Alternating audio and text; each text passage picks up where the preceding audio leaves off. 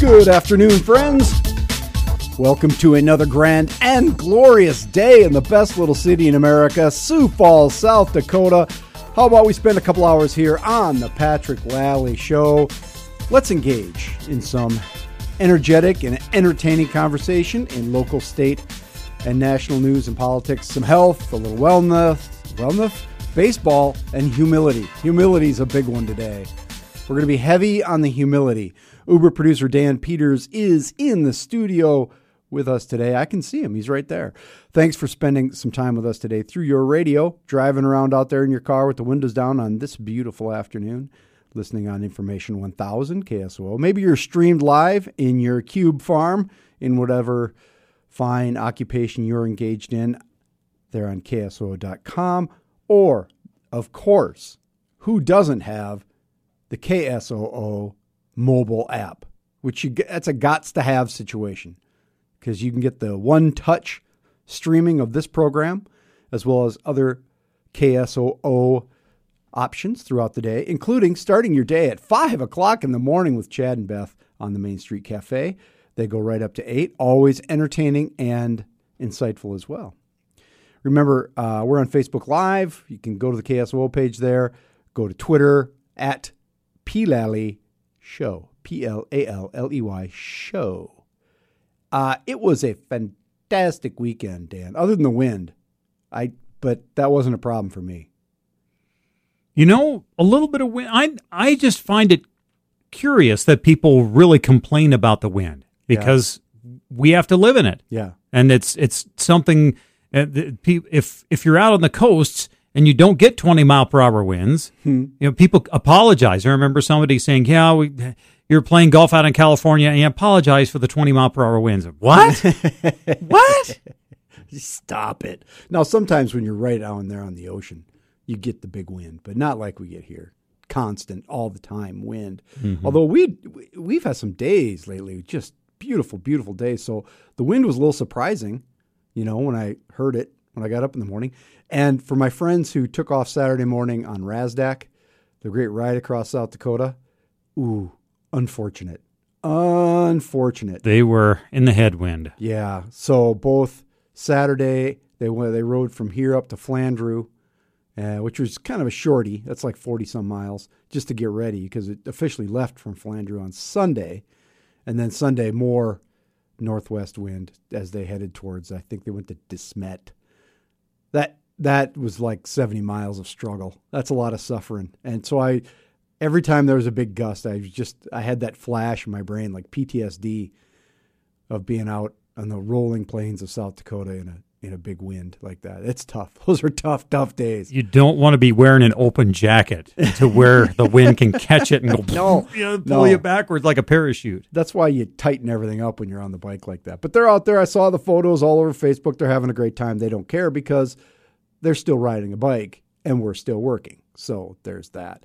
But I, I finally transported the remains of the fallen playset to their last resting place out at the uh, Sioux Falls Regional Landfill. Set a little, you know, had a moment for the playset. Did and, last rites, did you? And uh, hucked it all into the big dumpster. uh, there's nothing quite as satisfying, you know, as a Saturday afternoon trip to the dump. Feel like you've done something, you know what I mean? You uh, you can you you physical labor, you know, you you cleaned up the place. It just it looked a lot better. And then I, I kind of went on a crazy cleaning binge, rearranged the bike garage, took everything out of the bike garage, and then reordered it back into place. I got some funny looks because there's a lot of bikes laying out on the lawn. But did you have more space than you did previous to your rearrangement? Oh, indeed I do, Dan. And it is uh, very neatly arranged. I don't know if you could get a bike out of it, but it's packed in there very nice. So that was accomplishment after accomplishment this weekend. I, I can't tell you how proud of myself I am for doing all that. Oh, that's I, you better be careful. You might pull one of those bikes out. It might like be like a hundred and fifty pound spring, and then you you got trouble. Well, and they're hang uh, seven of them are hanging on the wall. You know, very like either or. You know, up and down. Oh yeah. And uh, I was very happy to see them still hanging on the wall the next morning, because you don't really know what the carrying capacity of uh, some of those racks are. But it worked. It worked. It's fine. Everything's fine. I got to use my free dump pass, by the way, which I always feel good about that. And you know what's amazing uh, when you go to the dump? How many other people have stuff to go to the dump all of a sudden? Oh, you're you're going you going to landfill, are you? Uh, mind if I just throw a few things on top of that? That'd be all right. All the freeloaders. No, it's you know, it's I'm just happy to help. You know, you know me, Dan. I'm just happy to help. Uh, but out there at the dump, you know, as I said, it was windy, and uh, these pieces of wood and stuff that got screws sticking out of them, and all this different. I was nearly, uh, I, JP nearly slit my throat with one of those things. Oh, bringing it off. The no, that's right. Don't do that. Gets caught in the wind, and but we got it done. We got it done. Hey, uh, programming note. I I was on not our program, somebody else's program. Uh, this week in politics with uh, Brian Allen, our friend Brian Allen over at KSFY. He's got that Sunday politics show at ten thirty. Yes. I was on that Sunday night, and uh, we broke down the gubernatorial debate a bit more from Thursday. Um, after reflecting though on the debate, uh, I talked about this last week, and and my segment on the show. Here's what I know for sure. Every day that goes by, as I get a little older, maybe wiser, uh, who's to say? But it's increasingly apparent that I look a little more like Jabba the Hutt with each passing day. you know, I TV. I, I love my friends in television because they can pull it off. I, you know, I I come up on the screen and it's like it's Jabba the Hutt.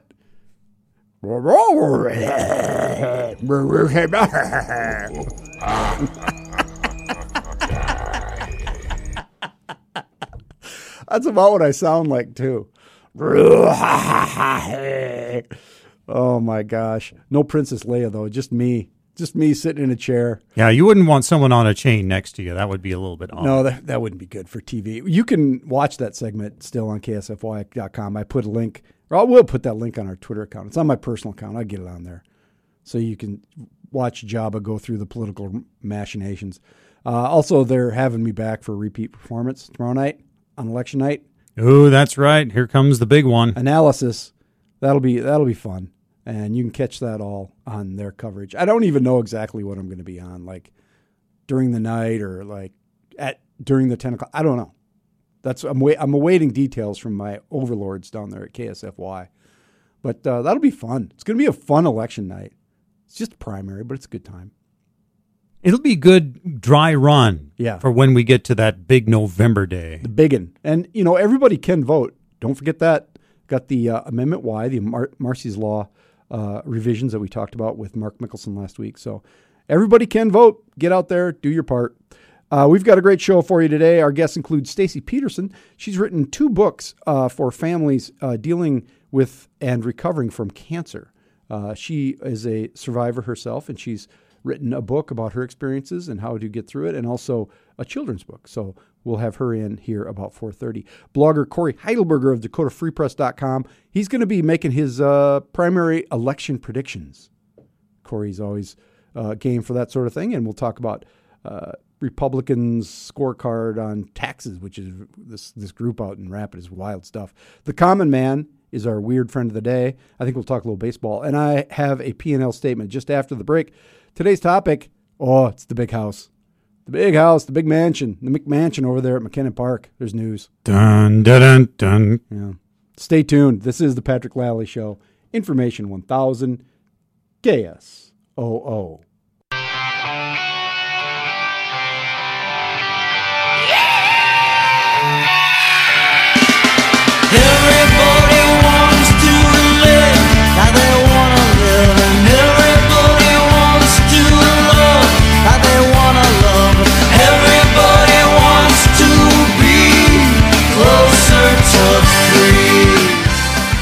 Oh, it's 320 on the Patrick Lally Show. We're going to get a little closer to free here on Information 1000 KSOO because it's time for the P&L statement. And you know what that means. Looking through the news, looking for things that catch my fancy, upset me a bit, encourage me, inspire me, all the things. All the things, people, that happen in the news happen right here.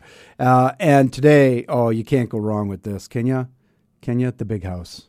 The old big house. The McKennan Park big house. It's coming down. So the folks that uh, owned own the big house over there on uh, Second Avenue between uh, 22nd and 26th Streets. That's been so much the focus of angst Lo, these many days. Lawsuits, Supreme Court decisions, fighting, infighting, outfighting, all the fighting. It's coming down.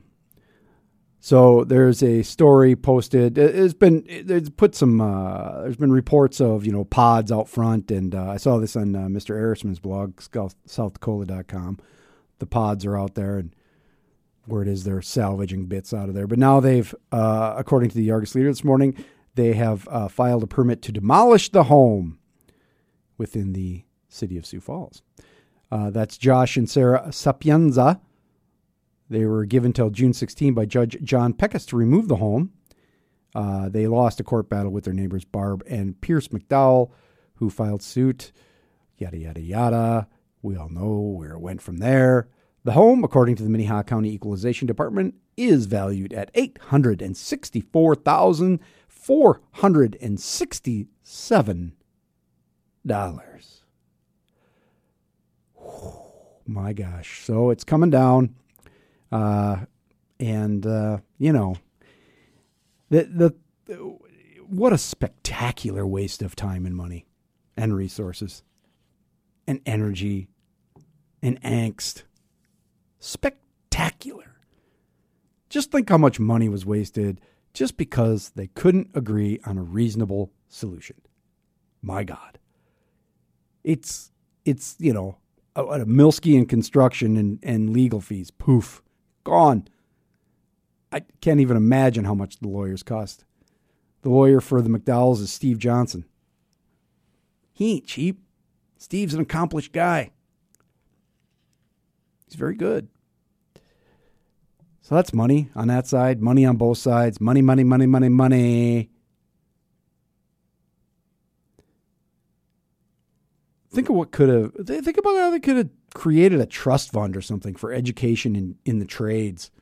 Maybe bought teacher supplies for who knows how long. Maybe some public art. Nope. Poof. Gone. You know, I, I feel everybody's pain here. All right. There's no clean one owners. There's no winners. There's no nothing. Just gone. And in my mind, so they were gonna they were gonna lower, you know, because it's tall, and they were gonna drop it by eight feet. And the uh, board of historical what what who's said no, this doesn't fit. There's a lot of talk about what constitutes history, historical accuracy in McKennan Park, whether it fits in. Which is, I mean, it's kind of ironic to me because those houses around that park, I mean, it's beautiful, right? It's a wonderful neighborhood, but they're all kinds of shapes and sizes and styles. Is a brick or a stone facade more historic than a composite siding? There are plenty of houses around there that aren't brick and stone, that are just normal old houses, right? So what's historic? The house that was there before was nothing special. It was small, small little house. Now, as I said, there's no clean one owners here. This could have been handled way better from the get go. I'm not exactly sure how the city got left off the hook, but they got pulled out of that suit. Somebody had to approve it somewhere along the lines, and maybe they adjusted it with I, I you know the, the but this is bad neighboring at its finest, to be sure. It's just become a horrible spectacle. And now it's just burned money in a community where needs abound. You know, we're not exactly Flint, Michigan over here, but we got needs. Maybe instead of tumbling hinder over tea kettle into stupidity, we could have found some solution short of taking it apart. You know, I, I look forward to seeing what goes up next, you know, or anything, given the new standards that we've set. There's a couple of lots over there on 4th and 26th that have been empty for, oh, I don't know how long. And the house that was torn down there was nothing special. There have been some lovely rehabs done along the way. but there's others that aren't in such good shape. What do you do? There's been at least one house built there that's pretty big. Big brick house. It's lovely, but it's nothing, you know. Is it historic? I, I don't know. It's brick. Has it just got to be brick? I don't know. But all I know is that was a big waste of cash and time and money and effort that could have gone elsewhere. But what's done is done, as they say. That is the bottom line on the P&L statement. You can agree or disagree with me, patrick at KSO.com. Get on the old Twitter feed at P. Lally Show, where Mr. Dan Peters, Uber producer, as you know him, is busily sending out tweets of sorts, updates, links, and things. When we come back, the common man is our weird friend of the day. We're going to spend some time talking about baseball and golf and, you know, the, the, the nice things, the good things in life. This is the Patrick Lally Show, Information 1000 KSOO. On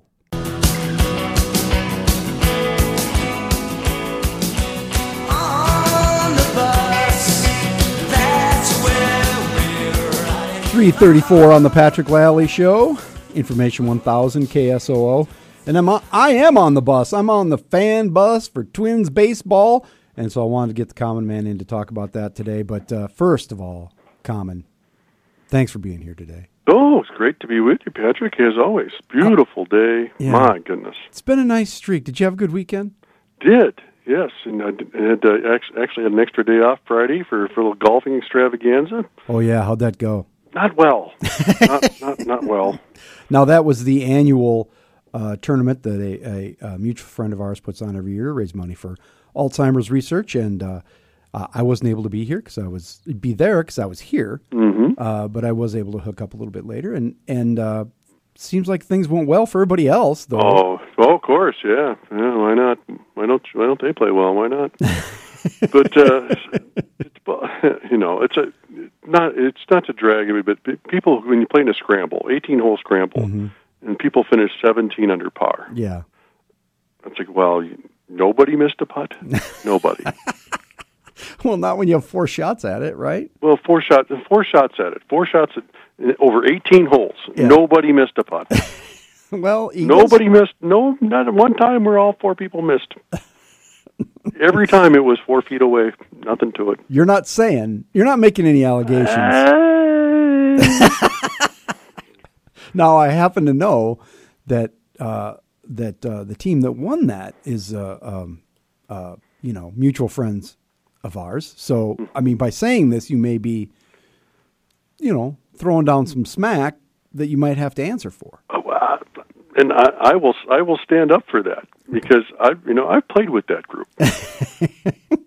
there's some, there's some serious raking to be done. I mean, they get within the 103, 105 area code of the hole. That's good. Pick it up. Yeah, let's get moving. Keep it moving. Good, good. So you know, hey, All right. I'm not saying that I'm skeptical. That just seems a little hard to believe. So, what you're telling me is that you didn't finish in the money. Well, I did. I had to pay. So now, if you could, you know, money was exchanged, Yeah. but I didn't get any. Nope. No, that's too bad. That's, that's but what a fun! I mean, what Yeah. a great event, and uh, to have been a part of that for since its inception has been uh, a great thing. And and uh, you know, sometimes really good things come out of bad things, and that's one of, the, of a, for our our friend and and and uh, who's founded that. That has been a, really positive thing Yeah, that's come out and of a, it. and a great day. Beautiful day. Beautiful day. Uh, it's been a lot of beautiful days. Have you been able to uh, take care of everything on the estate over there? Well, yeah, I had a little trouble the other day. What? I, I well, I broke my lawnmower. How do you break a lawnmower? What did you do? it? you know, I when you say know. break, you mean ran over it with your car? Well, here's the thing that happened. I, I I borrowed it to my daughter, who's you know she's got her own little house and stuff, and she says, "Oh, we haven't we haven't mowed the grass yet." Oh, so then came back and doesn't run now. So I you know I cleaned out the carburetor, I did a few man things, tried Yeah. to do my thing.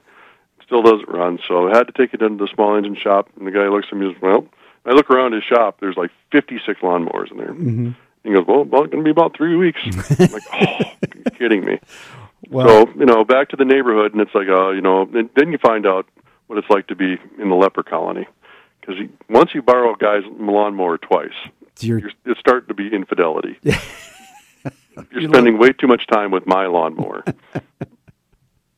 Keep your. I mean, you can talk to my wife all you want. You use my lawnmower twice, You we might have to go. yeah, just don't don't ask. And it you do uh, uh, the third time walking over there is a truly the walk of shame. Oh, hat in hand, you just boy. Please, may I have another? that, it, well, well, you know, the guy said three weeks, and and really three weeks.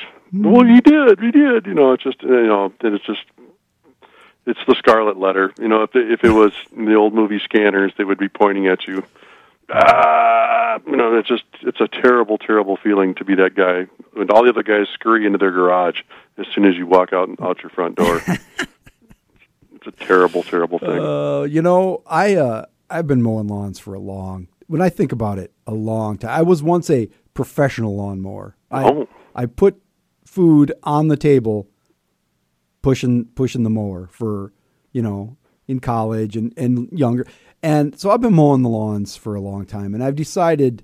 Uh, actually, late last year, I decided I needed to break out because I'd always been the guy, right? Because I was professional. Mm, oh, You sure. go, you go north south, it's straight straight lines, north south. Then you go east west, and when I say north, I don't mean the actual direction. I mean, you know, up and down, then either way, and then diagonal one way, diagonal the other, right? And then you do it again, and you do that all year because you don't want you, you don't want to you know bake those lines one way into your lawn. So you, that's what you got to do. Well, sometime last fall, I had it's like hit me like a bolt of lightning, or you know the the the, the, the light from above, right out of the clouds. Mm-hmm. No, Patrick, you don't have to go the same way every time. And so I started lawnscaping Oh dear. lawnscaping common. So like I did uh, one time I went out in the middle and just started doing circles, right? Just around and around and around and around. And then one time I did like wavy lines. Um, uh, uh, I've done like uh, con- you know like opposable circles like meet in the middle. And then so this year, uh, this weekend, got out there and uh, I I wanted to do like concentric squares, right? So Oh, no. I, I drew one line in the middle one way, one line in the middle the other way, and then went out in the middle and I started doing little squares all the way around, all the way around, all the way around until it, and now it's like this, it looks like a baseball field out there. Oh, you know what you should do? You should mess with the neighbors and like, uh, you know, mow the Virgin Mary into your lawn, and there'd be sightings, and you know, it'd be it'd be something else.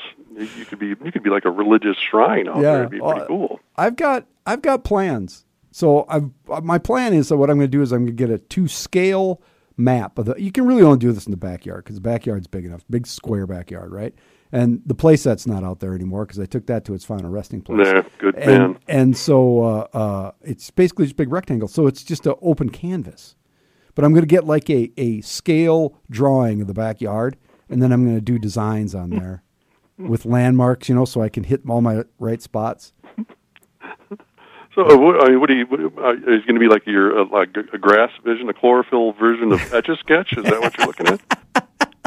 yeah, you know what? That's a pretty good. That's a pretty good uh, uh, uh, metaphor because that's what I used to do with the etch a sketch. That's the only thing I could do was go out in the middle and then just kind of keep going around and around and around yourself till you got to the edge. But see, the beauty of starting in the middle is then you don't have that exit line, right? Because no matter what you do, if you start at the edge and go to the middle, you've got to, you got to get out of the middle, and then you leave a track. Well, you painted yourself into the middle, which is bad.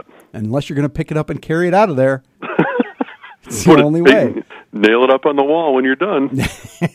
That's right. Um, uh, I gotten off track there, Common. no, well, Anyway, the the long and the short of it is that you need a new mower. I do, and it's and it's and it's one of those things. You know, you, you first off, you're bringing in.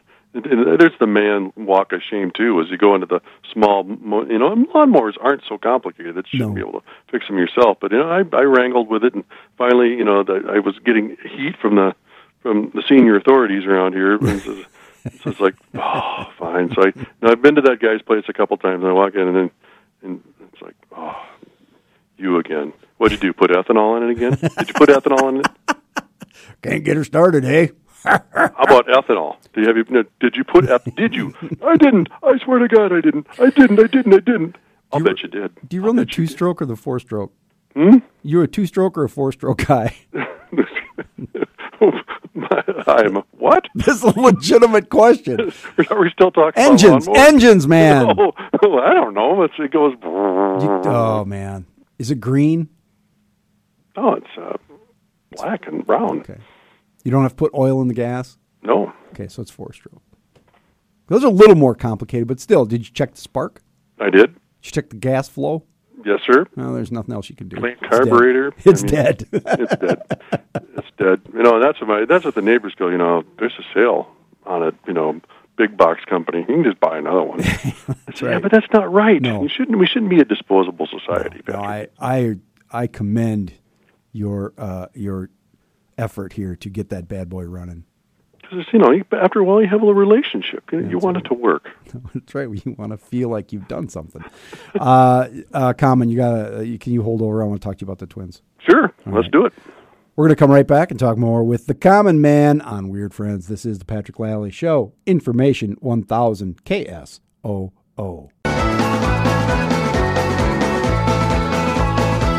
348 on the Patrick Lally Show. Information 1000 KSOO. And we return to our conversation with the Common Man on Weird Friends. Uh, so, Common Man, I was I was getting kind of down in the dumps, you know, because we were my, my Minnesota Twins. They were on a slide, Oh, yeah. and and now they've that they took what three out of four from the Indians, yes. but they had gotten when they were in Cleveland, they'd kind of gotten punched around a little bit. Mm-hmm. And so here we are. It's June, right? It's, hmm? it's this is when the you, the big boys got to come up and play, right? I mean, are, are we going to be okay? What's going on here? Well, what do you? It depends on your perspective. That this team that they're that they're running out in the field right now isn't really the Twins. You know, when you're saying, "Well, are we going to be buyers or sellers?" When that, you know, admit that the, at the All Star break, what are we going to do? Well, the, the Twins are on, in the position of being buyers simply by getting the players that they thought they'd have at the start of the season back. Yeah, You know, so when they get Byron Buxton healthy, they get Jorge Polanco, they get Joe Mauer, they get Miguel Sano, and uh, you know potentially get Ervin Santana. I mean, that's five potentially pretty impactful guys to come and put in your lineup.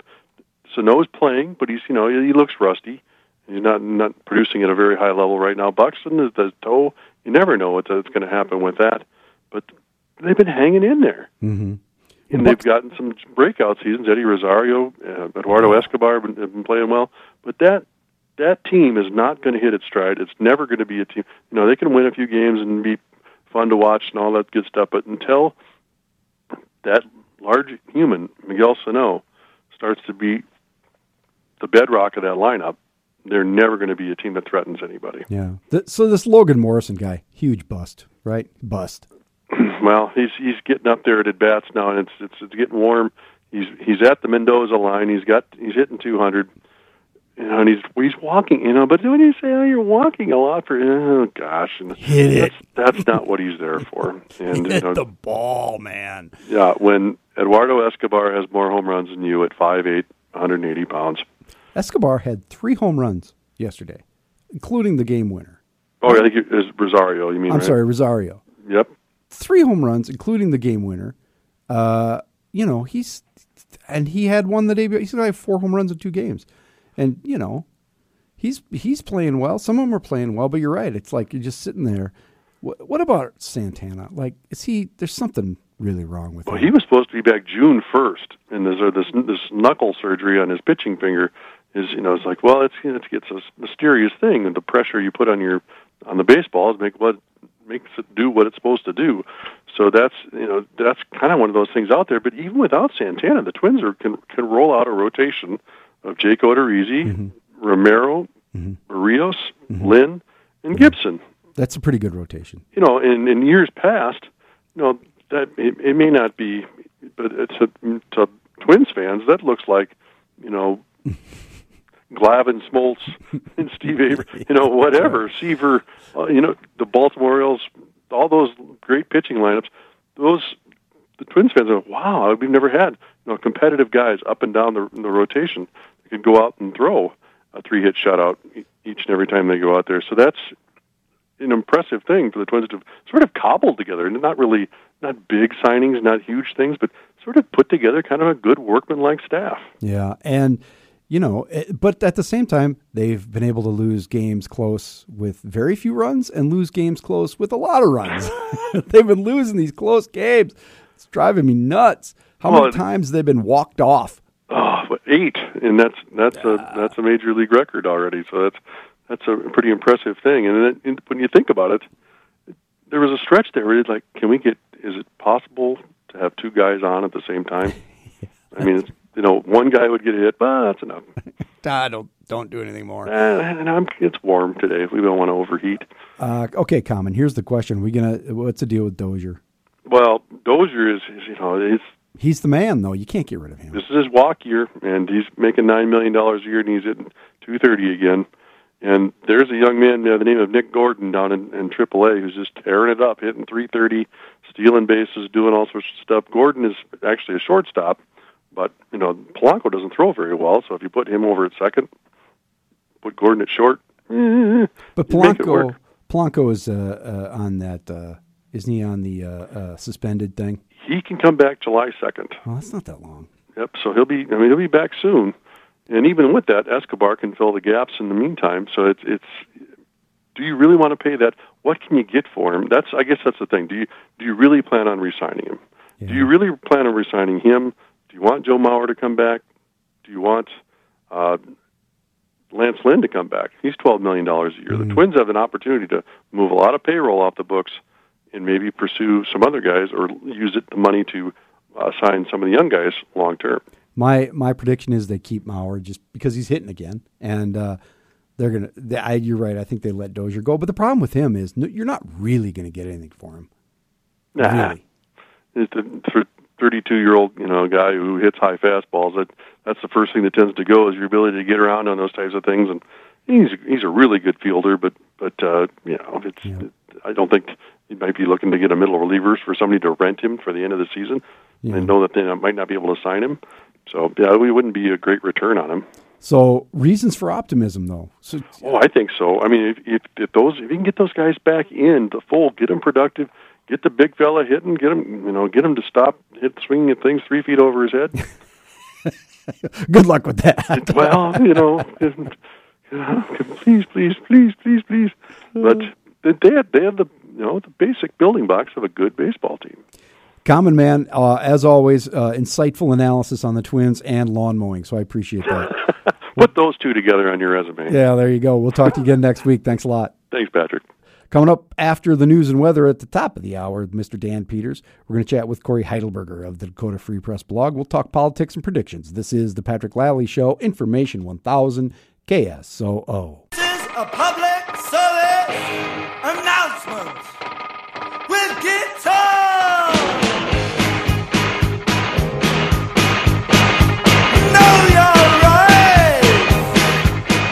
358 on the Patrick Lally Show, Information 1000 KSOO. Stick with us. Coming up after the news and weather with Mr. Dan Peters, we got Cory Heidelberger from DakotaFreePress.com. We're going to talk politics, predictions, good times. This is the Patrick Lally Show, Information 1000 KSOO. 407 on the Patrick Lally Show, Information 1000 KSOO. Normally on uh, Tuesdays, we talk to Cory Heidelberger, blogger at uh, South DakotaFreePress.com. But because of the election tomorrow, we thought we'd bring Cory in a day early. Cory, how are you?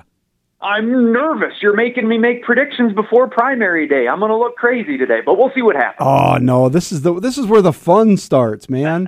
this is where the office pools get rolling, you know, all that good stuff. Uh, I once, I will, I'm going to toot my own horn here. I once picked an entire slate of constitutional officers and statewide offices. got them all right. Won the Really? media, won the media pool. Since then, nothing but failure. you got your one shot, and that's it. That's right.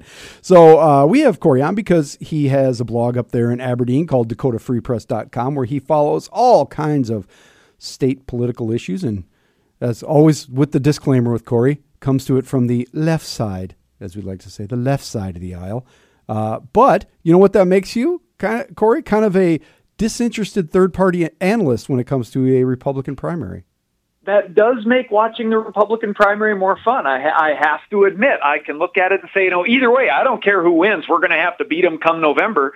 So I'm happy to take a look from the outside and see if see if we can come close to reality here. Um, you know what's interesting? Uh, you, as I said, you write a lot of analysis on the uh, have been about the Republican primaries, the ads, and the claims, and everything else. Um, y- some of your uh, research has actually gotten picked up by the campaigns. I don't know if you want to say which ones in particular, but I think it's pretty plain on your blog. Who, I mean, the, the Kristi campaign on a couple of in a couple instances looks like they saw your research and turned it into uh, material. It it sounds a lot like it. I just you know I I long for the day when Kristi Noem will run an ad citing my blog directly. And we we talked about this earlier. We saw Neal Tapio borrowing you know a picture straight from my blog. Not to mention kind of you know the content and the argument there. But but that's and to be honest, that's kind of something I was looking for in this campaign. Not necessarily that they'd be citing Dakota Free Press, though feel free to. Um, but that we would see, especially Marty and Kristi, eventually having to resort to some of the arguments that we Democrats have been making for a long time against these folks. Especially, and I think more strongly, what we see Kristi doing is she brings up EB5. Um, She's mentioned Gear Up, and she's you know taken on the uh, the Laura Zil- Zylstra Kaiser sexual harassment slash retaliation lawsuit that that the, the state lost back in December. Uh, you know, we Democrats could see that, hey, if we get to run against Marty, these are things that we should be using. Kristi sees that that's gold too, and she's, you know, the difference is she's got a couple million dollars to put behind spreading that story. So, I mean, for us Democrats, kind of an ideal here would be that Kristi would soften Marty up, not quite beat him, but then we could pick up all of her campaign ads and just run the same thing against Marty come November. It's very it's an interesting spot for you to be in. And uh it's did you ever think though really that the that republican candidates would be using your material as campaign ads? Really? That's Well, kind of shocking. it seems kind of shocking, but as long as they keep it quiet and just argue the facts, um, you know, given that it's such a cl- apparently a close race, I'm not surprised. Because all along when I've talked about EB5, I've known EB5 isn't just some, you know, political hack job or, you know, fake news as it's called now. The facts are there. EB5 was a massive scandal. Somebody, many buddies, were asleep at the switch in Pierre to let what happened in EB5 go on. Um, it was just a matter of time until you know one Republican with lots of resources went up against a Republican who was involved in this corruption and said, "Hey, this is something I could win on." So, I mean, in a way, I'm not surprised that Republicans have adopted it any more than I was surprised that Democrats before me have adopted this issue to try to go after you know Mike Rounds or Dennis Daugaard. we're talking with cory heidelberger blogger at dakotafreepress.com hey uh uh, before we get off of this and get into the predictions um are uh were you surprised um that that uh, Kristi didn't use more of the material that she's been using in her ads during the debate because I think that she's been striking some pretty strong uh, points against uh, Marty in terms of the uh, sexual harassment case in particular, but it didn't come up really. Yeah, I did notice that because I watched the I think it was the SDPB debate last week. Would have been after our last uh, our last conversation on air here. Um, I know that part of the problem with EB5 is you you either mention it glancingly and hope people know what you're talking about, or like you see in every article Bob Mercer writes about EB5, you've got to spend three out of your four columns explaining all the background of what EB5 is, where the money went, but all the ins and outs of it, that sort of thing. So I can understand why maybe in a you know a 60 minute debate with a 90 second answer or whatever they were granted, mm-hmm. Kristi might not spend a lot of time going after EB5 and trying to explain it when she can make much more better use of her time calling Marty by his first name and calling him a Washington lawyer or a, a, a, a Government lawyer. not a Washington lawyer, a government lawyer. That was Yeah. the term. Yes, a government lawyer. It's Marty who calls Kristi a Washington politician. Yeah. In terms of debate presence, there's probably a better, you know, cost benefit ratio to just hammering home your focus grouped slogan Mm-hmm. and insult against Marty than there is in trying to spend 90 seconds explaining EB5 or explaining the ins and outs of the Laura Zylstra Kaiser thing. Plus, the Laura Zylstra Kaiser ad, you know, where she's got Laura Zylstra Kaiser her herself telling the story in the video, that's a more powerful ad. So if you when you want to talk sexual harassment, let the victims talk about it and sell it because that makes that a better point than Kristi recounting it in a debate. Ab- absolutely. Um, we're going to take a very short break, and we're going to come back with Cory Heidelberger, blogger at DakotaFreePress.com, and we will get those aforementioned predictions, whether he likes it or not. We'll I'm still revising. this is the Patrick Lally Show, Information 1000 KSOO. 419 on the Patrick Lally Show, Information 1000 KSOO. Well, I ain't your baby, I ain't your baby now. And we return to our conversation with Cory Heidelberger from up in beautiful Aberdeen, South Dakota, where he pens or types the Dakota Free Press blog. And we were talking about uh, his, how, how the campaigns have been using his material. But let's get down to brass tacks, Cory. Are you ready? you bet. Uh, we're going to do some predictions here. All right. So we've been watching. Let's start. Let's start with the congressional one because that's a little more cut and dried. Is there any? First of all, is there any reason that uh, you see that uh, Dusty doesn't isn't uh, doesn't get the nomination here? No, I agree with the polling, you know, that came out from from KELO and that Sioux Falls paper uh, last week or week before, saying that Dusty's in the 40s, Shantel's in the 20s, and and uh, Neal Tapio's in the teens, the low teens, with a big kind of undecided chunk. Um, the numbers I ran this afternoon, and let me not exaggerate. The numbers I run, that's basically my, my code for I'm taking a really big guess based on past primaries and my sense of messages and constituencies within the Republican primary. My guess right now is that tomorrow night, Marty, or excuse me, Dusty Johnson wins with 45%, Shantel Krebs co- comes in with second at 30%, and Neal Tapio is going to do better than one might expect distressingly high, he's going to get 25% of the vote, but Wow. Dusty's going to win up at 45.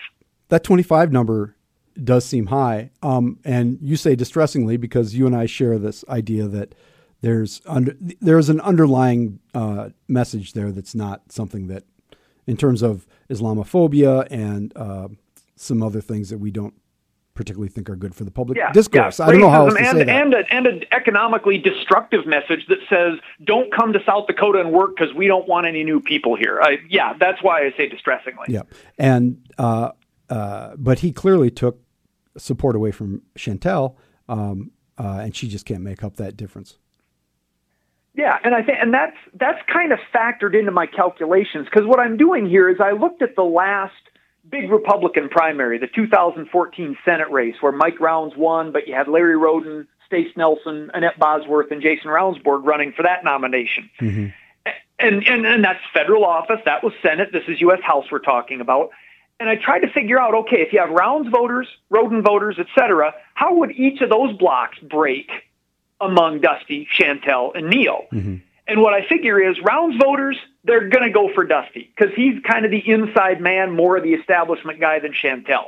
Rhoden voters, they're kind of establishment, but they don't want some, you know, string bean East River dude. They want a gal in denim. So they're going to lead toward Shantel. And then your Nelson, Bosworth, and Ravnsborg voters, those are kind of the, the malcontents, the cranky conservatives, the, ah, those, the shouter voters in the GOP. They're going to lean toward Neal. But since Rounds won 50 plus percent of the primary in 2014, that's the biggest chunk to get. Dusty gets the biggest chunk of the biggest chunk. Dusty wins. Yeah, that's very interesting. Okay, now the big one, the one that everybody's waiting for, uh, from Cory Heidelberger, blogger at uh, DakotaFreePress.com. Let's talk about the governor's race. It, everybody knows it's close. It's been close for a long time. I've said that uh, you know, in my brain, Marty has exceeded expectations in this race. I knew he was a he he was going to put together a fine organization, all that, but I always believed that Kristi had uh, more money uh, and and and a sharper and more experienced team. Those were that was what I believed. It's come down. It's right down to the edge. What do you think? I, I, you know, I get kind of a reverse sense. I was giving Marty 58 to 42 over Kristi back in January mm-hmm. when I was seeing Kristi's team kind of underperforming and Jackley showing an ability to rebut some of the charges that Kristi's team was floating out there. But now in this past month, as Kristi's really gotten tough and thrown out the corruption charges and sexual harassment and this and that, I've seen her punching harder and and Marty Jackley just kind of coming off as whiny and not really just punching back and saying, "Oh yeah, boom," and dropping the bomb. For in, I mean, you know, we talked about things that I've published that I've been waiting for them to use. Marty Jackley has not gone for maybe the biggest negative he could have, and that's Kristi Noem's estate tax story about her dad's death. Mm-hmm. There Yeah. was a lot of coverage of that in December. Uh, the papers covered it. I covered it. The documents are online showing that the things she was claiming about the estate tax putting Mm-hmm. her farm in peril were basically bunk. Yes, and it hasn't He- come up again at all. I'm shocked by that. Marty hasn't gone for it. And so, I mean, for better or for worse, I'm just saying that's a story that's out there. If Marty wanted to go full negative and crush his opponent, that's a tool he could use, a documented tool that's out there. But he hasn't gone for it. And I don't, you know, 24 hours left. There's not time to launch a new attack now and really make it stick. So I feel like Marty has not performed as tough as I thought he would. Kristi has performed tougher, gone harder on the negative. And when I pair my analysis of the congressional race, and so I, I, I do the same thing. I look mm-hmm. at Johnson voters, Krebs voters, and Tapio voters. I try to figure out how they would break for Jackley and Noem, since they're the people who are going to show up tomorrow. I've got Jackley winning, but by less than a percentage point. Hmm. Interesting. He can still come out ahead, but it's really close. So, like statistically, you know, I mean, my margin of error here is probably something like ten percentage points. So, who knows what I'm talking about? But well, that's why the they're best- predictions. the best thinking I can give you based on the numbers that are out there and what you and I know and just the sense of things, it is a dead heat. Marty's got a slight edge, but boy, he better send some people out to call and knock tomorrow, and more than Kristi does to make sure they come out and turn you know turn out for him. It would be very interesting to have been inside the decision making process in the in both instances. One on the Noem side, when they if they timed the release of these body blows, uh, what you know EB five and you know and and the Zylstra case and all these things, because they really have been coming fast and furious. And Yep. effective, and they've been very effective. So you got to wonder if they had that planned all along. And on the other side, who made the decision not to use that estate tax stuff and even just ag subsidies? You know, Yep. Yeah, you couple those two. There's a gr- there is a great story that we Democrats have been telling for some time now about mm-hmm. questioning Kristi's whole oh our poor family and the estate tax, you know, plus the farm subsidies, plus the million dollar life insurance payout they got, uh, you know, to kind of cushion the blow of the eighty thousand or a hundred thousand or so of estate tax they paid. There's a huge story that Marty could tell here, and he's not.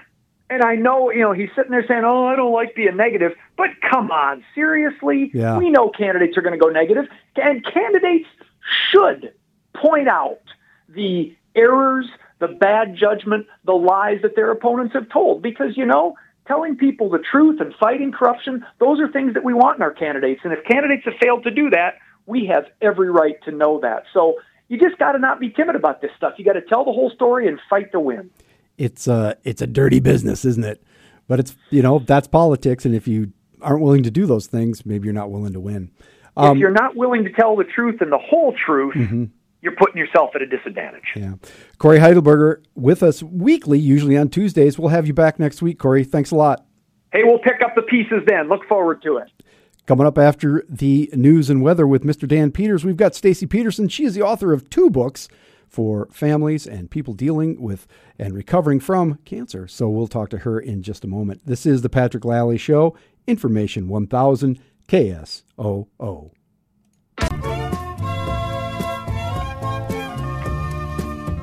434 on the Patrick Lally Show, Information 1000 KSOO. And if you listen to this program at all on a regular basis, you know, we love books and we love local authors and we've got one in here today. Stacy Peterson, and she brings with her her daughter Faith Peterson. Stacy, thanks for being here today. Thank you. Faith, thanks for coming in. You're welcome. So, uh, Stacy, you have a book out. It's called "It Isn't Ugly Forever: A To-Do List for Fighting Cancer," which is, you know, kind of an ominous title there. Um, and then you have a you also have a kids book out uh, on the same topic called "Jelly Beans for Mom," and they're both written by you. Um, first of all, uh, tell people about yourself. Um, you you're from Sioux Falls. Where did you grow up? How did you end up here? All right. So I'm I'm very proud to say that I grew up in South Dakota. Uh, was born and raised just outside of Watertown. In a I went to school in Hamlin, and uh, our farmhouse. My parents have been there for 50 years, and you don't know how to get there unless you're lost or you know exactly where you're going. So The perfect place, right? Yes, it's the perfect place, and uh, I loved being growing up there. It's not something that you, I think, I don't think you appreciate it when you're in the moment, and then once you get out and you see a little bit more of the world, you really realize how wonderful our state is. And I still say our state because this is still home for us. It feels like home. So I grew up uh, in Codington County. Uh, went to school, um, went to college in Aberdeen at NSU, got my teaching degree, and then when we moved to Sioux Falls, um, that's where I think uh, our adult, my adult life really started. I taught in some of the uh, Catholic schools here in town, and uh, had a had a great experience. Love Sioux Falls, love the area. I love to come back and see how much it's grown. So we were here for ten years, and then we, I say recently, we moved to Dallas, Texas, and so uh, that's where we live now. But like I said, South Dakota will always be home. Yeah. So the book is about uh, well, t- t- tell people it's it's a to-do list for fighting cancer, which sounds like oh, I got first thing I got to do is fight cancer, right? Right. Um, uh, tell people uh, what cancer did you have and when were you diagnosed? So uh, in 2006, uh, we were expecting our first child, and I was 28 years old. I was diagnosed with ovarian cancer. Ovarian cancer did not run in my family and was not on my radar at all. It is not heard of. People don't talk about it. You don't see the ribbons. You don't see the teal out there, and um, it's it took me completely by surprise, like a cancer diagnosis would do for anybody. But um, it at 28, it just wasn't what I was expecting at all. You were pregnant with your child. I was pregnant, You were and that's so focused on that. exactly. Uh, at what point did they tell you that you had cancer? I was 26 weeks along when I went in. Um, and typically, when you are pregnant, you get a ultrasound at 20 weeks just to see how the baby's doing. At 20 weeks, there wasn't anything there, and at 26 weeks, the tumor was about the size of a cantaloupe. Oh my gosh. So they said, whatever that is can't be good, and we need to get rid of it immediately. Um, so I went through surgery th- the next day and um, removed the ovary, removed the, the tumor. You wait a little while for those results to come back, and then it was the diagnosis. You have cancer, but we don't know what to do with you exactly because you're pregnant Yeah. and we can't start chemo yet. Uh, so the how that story unfolds is um, let's get you to 32 weeks, then we can deliver the baby, and then we can deal with you as a cancer patient. So up to that point, I had somebody right along with me fighting cancer, um, you know, or dealing being being that support um, because I had I had a baby with me and and being able to give me motivation, give me hope, give me that, that push to keep moving on. So. Yeah, and now she's in studio, so that's And now- yes. that's that's a happy story. And now she's here pushing us along in this journey. So Yeah, we're here with Stacy Peterson and her daughter Faith, and we're talking about Stacy's two books. It it isn't ugly forever, a to do list for fighting cancer, and uh, Jelly Beans for Mom. And we're going to talk about both those books here in just a second.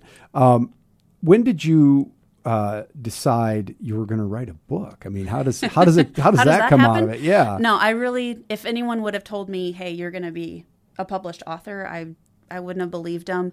Um, I started a journal the day after I was diagnosed, which was a, I highly recommend that for anybody going through any medical emergency, just to be able to have the journal and get your ideas out.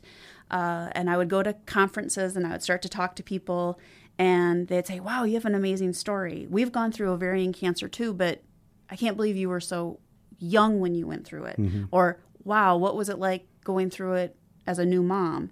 And you know, this push of you have a good story, it needs to be told, was put into my head uh, probably six years ago, and I ignored it. I I thought that was that's crazy. There's nothing that I have to say. Who's going to listen to me? Um, but it just kept coming up, which you know I talk about a little bit in the book, um, faith, but with a lowercase le- f. Um, it pushed me. uh, There was something. There was a reason I made it through. Why did so many women lose their lives, but I made it through? And so, um, going to the conference, hearing other people, being supported by that, I had this push of let's go back and let's look at that journal that I started and see if I start putting a story together, if it actually sounds good, if there's really something there. Um, and, you know, I'm a full time mom, so I didn't do it every day. It took, you know, it was three years of getting it going and rolling and, and editing and trying to find new people to, to help me out with it. Um, and it, it came together i think pretty nicely. It, it's very lighthearted. It's full of hope. It has this you know um, a, a lot of good information. If you know you take a look at the outside of the book the sticky notes are all over the place and it's chaotic. But you turn the book over and all the sticky notes are in place and that's Yeah. how life ends up being once you get past this cancer diagnosis And we're going to talk about those sticky notes and what they mean here in just a minute. Right after the break, we'll be back with Stacy Peterson, her daughter Faith, and uh, her books, two books. So stay with us. This is the Patrick Lally Show, Information 1000 KSOO. 445 on the Patrick Lally Show, Information 1000 KSOO. And we return to our conversation with Stacy Peterson. She has written a book about her experiences recovering from ovarian cancer called It Isn't Ugly Forever, a to do list for fighting cancer, and a children's book, Jelly Beans for Mom. And uh, the children's book is, is just awesome, you guys. But I wanted to ask Faith. Uh, Faith, there's a, a very uh, nice young lady on the cover of this uh, book. Um, it's a it's a it's a cartoon. It's illustrated. Is that you? Yes, it's a pretty good copy of me. it is a pretty good copy of you. Uh, were you surprised when you saw this? Yes, I was. So, what role do you play in Jelly Beans for Mom? I mean, it, you know, this is you in here. Um, when you read this book, what what do you think of it? Does it uh, represent sort of your experiences and what you thought were going through at the time?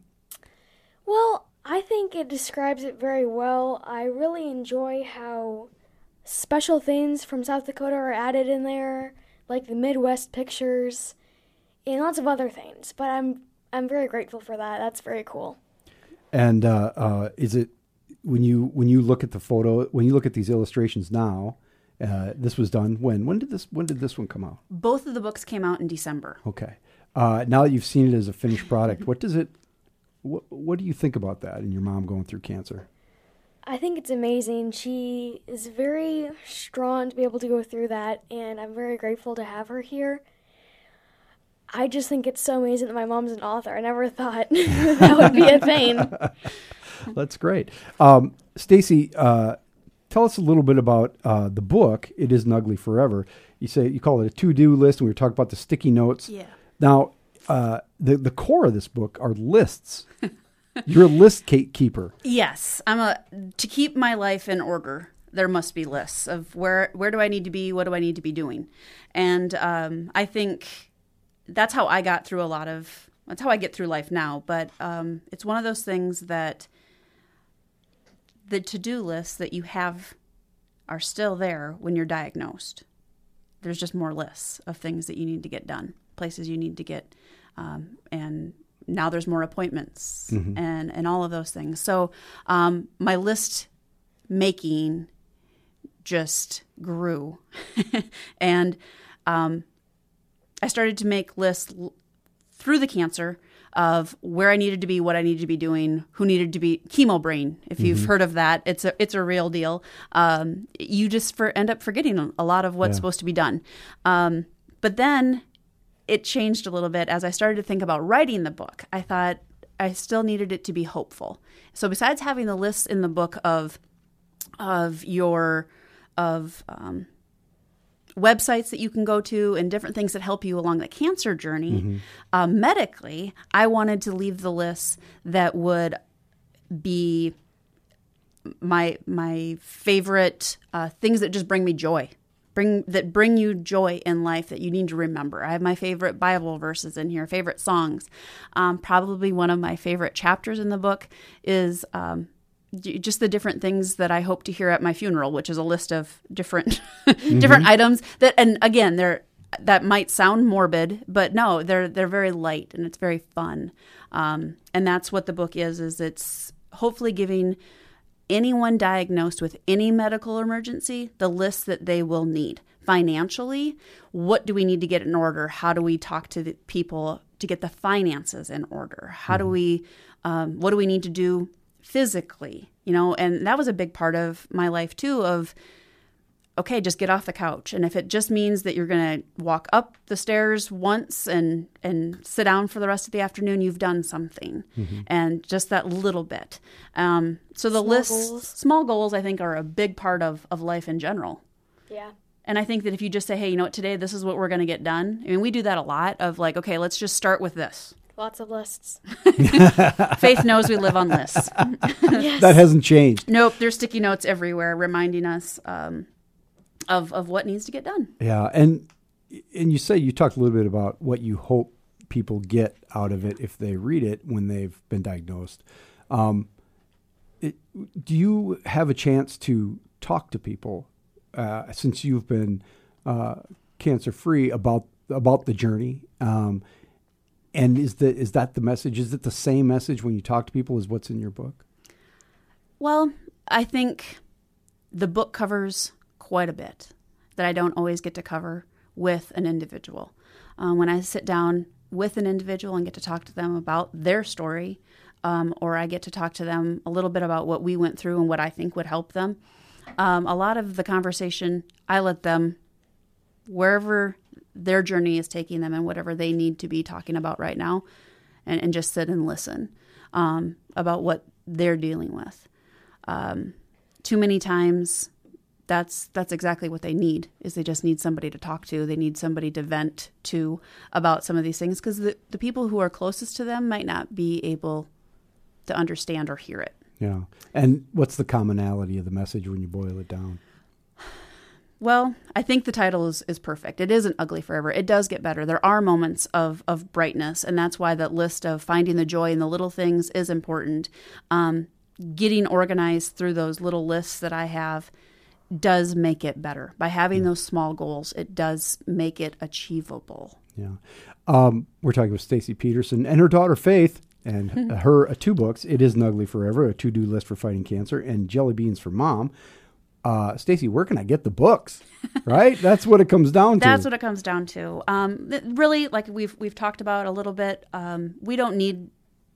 This isn't uh, going to be anything I'm retiring off of. This is it. Just needs to be put in the right hands. That's my major goal. So it just needs to get put in the right hands. If you go down to uh, the Avera Prairie Center, Mm-hmm. uh, the gift shop there is carrying. It isn't ugly forever. yeah, and that's on the main campus there at 20 Yes. on Cl- South Cliff. Yep. Perfect. And um, I will be in DDR Books in Watertown on Wednesday at 6 p.m. and at their regional library at 2 o'clock on Wednesday. But of course, Amazon. Amazon's Amazon. perfect. Amazon, Amazon. Yeah. Amazon is the answer to everything. Everything. just um, yeah. So you can it's uh it's published through Amazon. You can get it there, um, and it makes a nice gift for somebody that you know has been diagnosed or Well, and a lot have of people said, Stacy, our neighbor just got diagno- diagnosed. What do I do? Well, either read this book or give this book to them. Yeah, because that's your this message, is perfect. right? Yes. And uh, the the kids book, uh, you obviously intend it for children who are in families where somebody's going through cancer. Right. So I was blessed enough that, you know, Faith was a baby. I just picked her up and we went to chemo, or someone was, Yeah. you know, happy to watch a baby while I went to chemo. Um, and I feel very blessed that I would- didn't have to break that to her. Um, and that's how it came about that I thought, what, what if? What if Yeah. we had to break this to a grandchild, to a niece, a nephew, uh, or your own child that cancer was cancer, a stroke, dementia, anything was going to start taking over your life and, and upsetting your your apple cart. Um, and so the the daily routine is super important. Even this book has lists. The very last page um, is is a list of things to help your child be a part of this adventure, this journey, uh, whatever medical emergency it is, um, and to do it with a routine to try to keep life going and, and very normal for them, as normal as you can. Awesome. Stacy Peterson and her daughter Faith. The books are It Isn't Ugly Forever, a to-do list for fighting cancer, and Jelly Beans for Mom, which is the kids' book as it as you might guess. Uh, and we should say it's illustrated by I'm not Isabella Cien- Ciesienka. Ciesienka. Yes, I wasn't that far off. that's perfect. That that's awesome, and it's a beautiful book. Uh, ladies, thank you very much for being here today. Thank you. It was fun. Coming up right after this break, we'll finish up the show here today. This is the Patrick Lally Show, Information 1000 KSOO.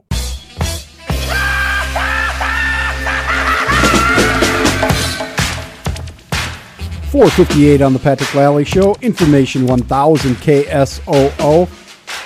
Hey, everybody, coming up on Saturday, Festival of Cultures, 11 a.m. to 7 p.m. at the Coliseum, 515 North Main Avenue. Enjoy the sights, sounds, and tastes from around the world. Free admission.